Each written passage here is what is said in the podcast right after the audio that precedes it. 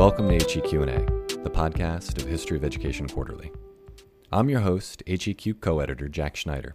Every few weeks, we'll dive into recent work from the journal, asking authors how their projects challenge or extend what we know about a topic, exploring what's interesting and surprising about it, and then taking a step back to consider broader implications. In the second half of the show, we turn our sights to teaching, so if you're an educator, make sure to stick around until the end. And now, let's hear from one of our authors. I'm Nico Slate, professor in the Department of History at Carnegie Mellon University, and I'm the author of The Answers Come from the People, the Highlander Folk School and the Pedagogies of the Civil Rights Movement. This article addresses a very big question by way of a smaller question. The big question is what was the role of education within the civil rights movement? And the smaller question is how did education work at the Highlander Folk School? Now, Highlander is a small residential school perched in the hills of Tennessee that by the time the civil rights movement started had already gained reputation as a place where learning could be connected to social change, primarily for the first two decades of its existence in regards to labor and struggles against class inequity. But slowly over the course of the 1940s and into the 1950s, Highlander shifts its focus to the struggle against Jim Crow segregation and American racism more broadly. Now, scholars have long had an interest in Highlander, and there's also an even larger literature on the role of education in the long African American freedom struggle and civil rights movement in particular. But there are elements of the standard narrative that I think need to be challenged. On the one hand, most accounts of Highlander buy in to the school's own representation of itself as a place where education comes from the bottom up, where a progressive Deweyan approach to education dictates that it's the students that are guiding the educational process. That's very true to an extent. But when you actually look at the nuts and bolts of how Highlander workshops operated, you find that there was quite a bit of top down intervention. There were workshop leaders who uh, structured the conversation, there were lectures, and the two most prominent figures at Highlander in these years Myles Horton, the school's longtime director, and Septima Clark, who becomes the school's director of workshops uh, in 1955 and plays a very important role in connecting Highlander to the civil rights movement. Septima Clark and Myles Horton both play a very strong role in structuring the educational experience that's offered at the school. So, my article is an effort to present a more nuanced assessment of the variety of pedagogical strategies that are employed at Highlander.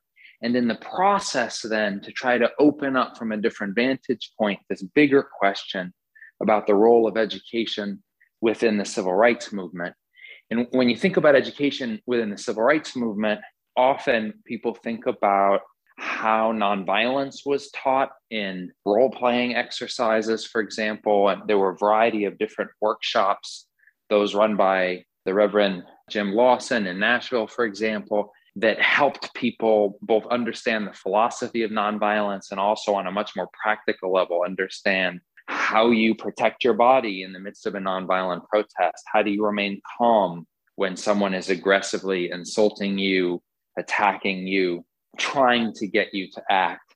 But that kind of education for nonviolence occurred at, at Highlander, but there were actually many other forms of educational practice that were going on at Highlander and that help us think about the role of education within the civil rights movement from a new vantage point one of the most interesting questions for me is the degree to which the school itself, as an integrated institution, one of the few openly integrated institutions in the South in those years, the way in which the community of the school itself, the experience of living across the color line, was itself an educational experience.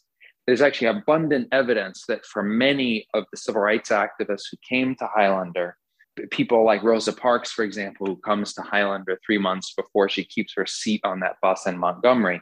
For someone like Rosa Parks, the conversations that happened at Highlander, the lectures, the film clips that she might have seen, all of those things were of interest. But what really mattered was the experience of living across the color line, of having white people cook her breakfast, washing the dishes with people that were from different not just ethno ethno racial backgrounds, but also different class backgrounds from different parts of the US. So that lived experience of being in Highlander was itself educational. And that's another thing that I try to do in the article is to simultaneously pull apart the different kinds of education that were happening at Highlander and then also try to understand how those different forms of education were interacting and intersecting with each other. The article aims to contribute to the literature on Highlander by challenging the idea of Highlander as a, in any way, a, a simple manifestation of progressive pedagogy. And in the process, the article also tries to contribute to a very long debate within the history of education about what progressive education was. And the easiest answer to that question was to say, well, progressive education was many things to many different people. And that's obviously true. But I think it's actually important to recognize that the label progressive and the idea of claiming that something was progressive had its own historical importance. And certainly at Highlander, the school's legacy of connection to the progressive education movement and actually to John Dewey in particular was an important fact. Dewey was a, a, an important supporter of the school. Myles Horton had interacted with Dewey personally. And so the school's progressive lineage was an important facet of its effort. And so for me, part of what I wanted to do in this article was to say, all right, we can't just say, well, progressive means many different things to many different people. We also have to understand how the idea of progressive education was deployed by different individuals and different institutions in different contexts. And here's a really rich and interesting one where the idea of education from below is being deployed within a movement that is also challenging hierarchies of many kinds so that the educational focus and philosophy of the school gets melded to the focus and philosophy of the civil rights movement more broadly. Another key way in which I see the article opening up new lines of thought or interaction is in regards to how we understand what you might call the, the hierarchy of leadership within the civil rights movement.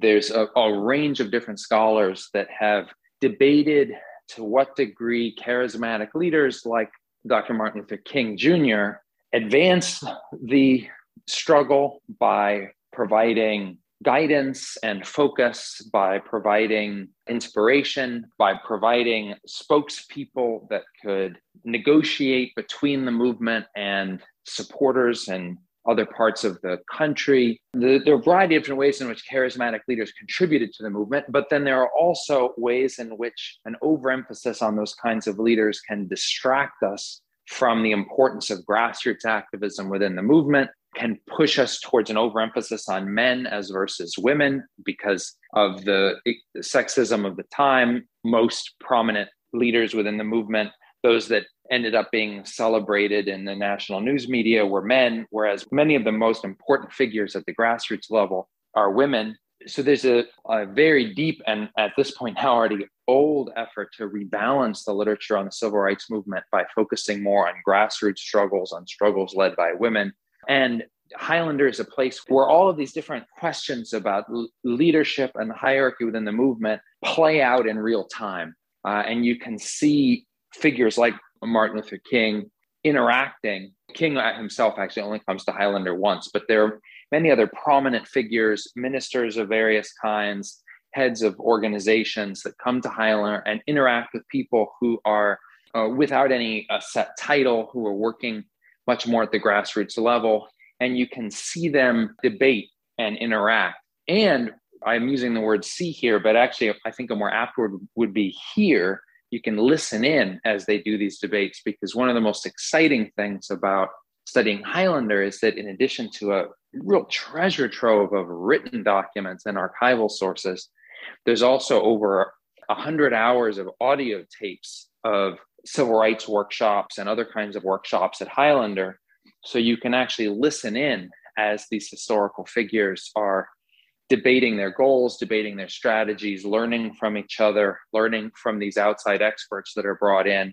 That's part of what I think makes uh, this article especially rich is that it's drawing not just on the printed sources, but also on these audio sources that are, I think, a really unique and, and a revealing source, both for studying Highlander, but also studying the civil rights movement. This article actually came about because of how surprised I was at the number of so, so-called resource people or experts that were brought to Highlander to help educate the students when they were there when I first started studying Highlander, it was in part because I was really moved by this idea of a school where the students were driving the learning, where the answers came from the people. But when I actually started to listen in on these workshops and to look at the archival sources, I saw that it was quite common for a workshop to be largely, if, if not overwhelmingly, dedicated to students learning from some kind of an expert. And I found that really surprising. And it challenged my understanding of what Highlander was. And it led me ultimately to want to know more and eventually to writing this article. I see at least three potential broad implications from this line of research. One has to do with the role of education within the civil rights movement. There are many scholars that have examined different kinds of educational endeavors within the movement, but I think that uh, we still need to go further in our understanding of the crucial role that education played, not just preparing civil rights activists for particular protests, but also in helping activists think through what they wanted and what where they were going where they wanted to go. There was a tremendous amount of conversation built into the movement with activists meeting regularly in all sorts of venues from uh, hotel rooms to churches to restaurants to institutions like highlander that are set up specifically to facilitate these kinds of interactions and those conversations were vital to the successes of the movement and also were and are windows on many of the challenges that the movement faced.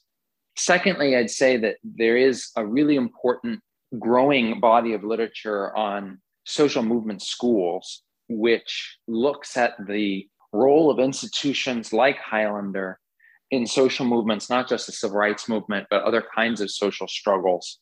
Uh, and I think that this article can contribute to that literature by uh, helping scholars think through the role of different kinds of pedagogies within social movement schools. And then, last but not least, this article is also very much about progressive education and the way in which a conception of progressive education as bottom up, a grassroots pedagogy was central to Highlander's mission, but not always central to what actually happened within the school itself. The second half of the show is dedicated to thinking about teaching. We ask authors to put on their guest lecturer hats and take students into the weeds. What should they pay attention to, methodologically speaking? What else should they be reading if they want to take a deep dive into the historiography? And where are there opportunities for further research? If I were going to teach this piece in the classroom and I wanted to use it to help students think about how to do history, one of the things I would point out is the tremendous opportunities that arise from using oral transcripts of conversations because many of the printed materials that were created to document Highlanders history were aimed at public consumption. And so it's easy to lose some of the lived experience of what actually occurred at the school. And I think that lived experience is very central to the educational impact of what actually happened. So I'll give you just a very specific example. If you listen to the audio tapes of Highlanders workshops, one of the things that comes across very clearly is just how much laughter there was. This was a joyful and often humorous experience for people. Uh, there were lots of jokes, there was a lot of humor, there was a lot of laughter, even when people were talking about very difficult subjects.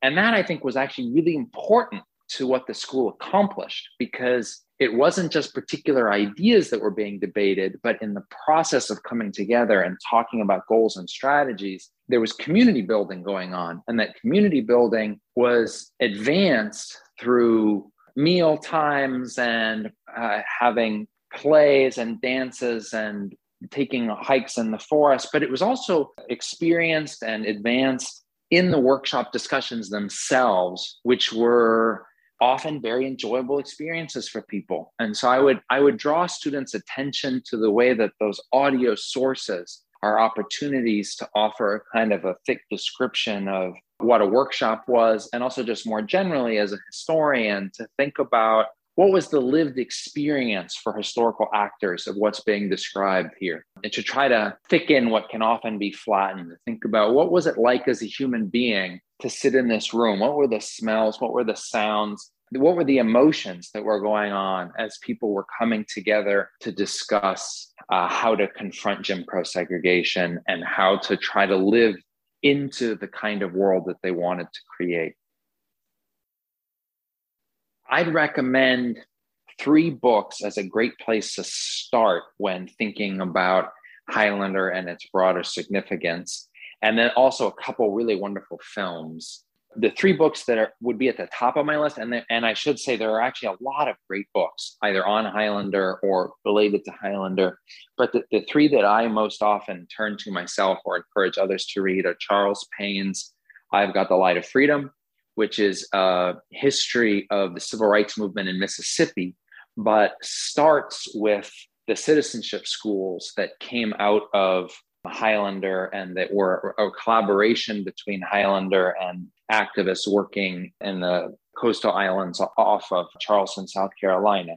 And Charles Payne's I've Got the Light of Freedom as an absolute classic in many ways, but it's also, I think, one of the best introductions to Highlander and Highlander significance. Uh, then there's a very recent book by Victoria Wolcott called Living in the Future, which just came out, I think, last year. It's a wonderful book on different utopian efforts to embody a better world in 20th century America.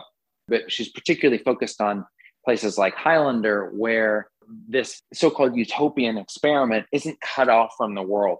I think one of the uh, important facets of Highlander is one that's really central to Wolcott's book, which is utopias often get a bad rap as places where people go to escape the world. But many of the most interesting utopian experiments, and again, if we're going to use that word to describe a place like Highlander, were places where people were escaping from the world in order to transform it, in order to go back into it, in order to change it. More of a kind of revolving door view of utopia. And Wolcott's approach to Highlander, I think, is really revealing. And the whole book is just a beautiful and intriguing book that I'd strongly recommend. And then there's a wonderful biography of Septima Clark. I mentioned Septima Clark earlier. She's arguably the most important figure at connecting Highlander and the civil rights movement. The only other person who I would say might be equal to her there is Myles Horton, who's the longtime director of Highlander. But Septima Clark, who's a very influential African American educator who plays a, a, a, central role at Highlander and then goes on to bring these citizenship schools to the SCLC and to the broader movement. There's a wonderful biography of Septima Clark by Katherine Mellen Charron. It's not just about Septima Clark, it's a great introduction to her, but it's also a wonderful book about the role of education within the Black freedom struggle and also very much about Highlander itself. In addition to those three books, I'd also definitely recommend that students watch Bill Moyers' interview with Myles Horton that last time I checked was freely available on YouTube. Myles Horton was, for better or worse, an incredibly charismatic figure, and it's a fun interview to watch. And then there's actually several lovely documentaries about Highlander that students can also find by Googling. So, in addition to reading, I'd also recommend people watch and listen to the experience of Highlander because that itself is also very moving and, and I think important. There's a tremendous amount of additional research that could be done either on Highlander or through Highlander. And by that, I mean using the workshops that occurred at Highlander in order to examine other facets of the civil rights struggle. My big question has been and remains what was the role of education within the civil rights movement? The Highlander's an equally good place to ask questions like Was there a long civil rights movement that started before Montgomery bus boycott and Brown v. Board? If so, what does that mean? What are the pros and cons of seeing the movement in that kind of long context? Because Highlander as a school founded in 1932 and gets actively involved in thinking about issues of race and racism in the 30s and, and even more so in the 40s and then into the early 50s. So it's a, it's a very interesting place to think about this long civil rights movement debate.